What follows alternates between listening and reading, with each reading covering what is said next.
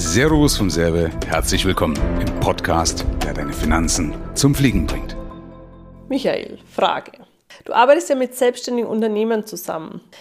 Gibt es da für dich einen Unterschied oder ist äh, Selbstständiger und Unternehmer das gleiche oder wie definierst du das?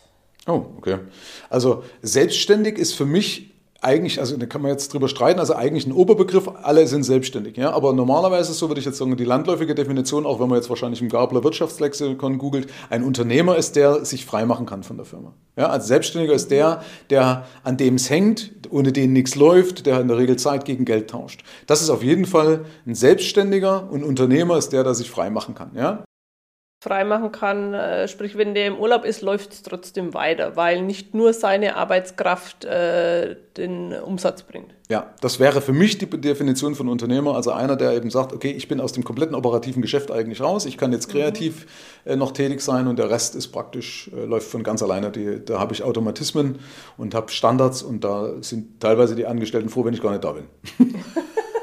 dann läuft es besser, wenn ich nicht da bin. Ja, das ist für also die Definition von Unternehmer. Ja. Und du arbeitest aber eben mit Selbstständigen und Unternehmern zusammen.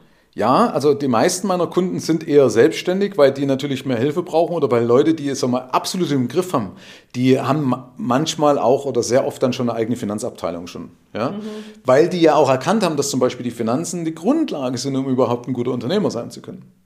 Okay, ähm, kommt es aber dann auch vor, dass eben äh, dann deine Kunden als Selbstständige äh, zum Unternehmer werden? Ich helfe dazu bei oder ich trage dazu bei. Also wir, wir helfen eben Gedanken gut zu entwickeln, dass ich unternehmerischer denke, ja? dass ich eben zum Beispiel auch eher bereit bin, in Mitarbeiter zu investieren, die mich dann entlasten und wir auch prüfen, ob die Mitarbeiter tragfähig sind, ja, also, dass man einfach sieht, okay, kann ich mir das jetzt mit gutem Gewissen leisten oder wann müsste ich eine Reißleine ziehen? Also, das sorgt mir ja überall für Gewissheit, für Klarheit, für Planungssicherheit. Ja.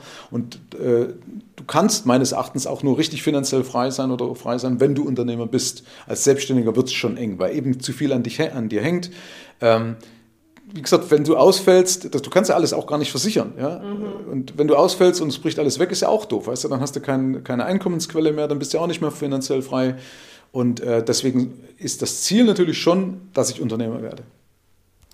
Okay, super. Vielen herzlichen Dank. Gerne.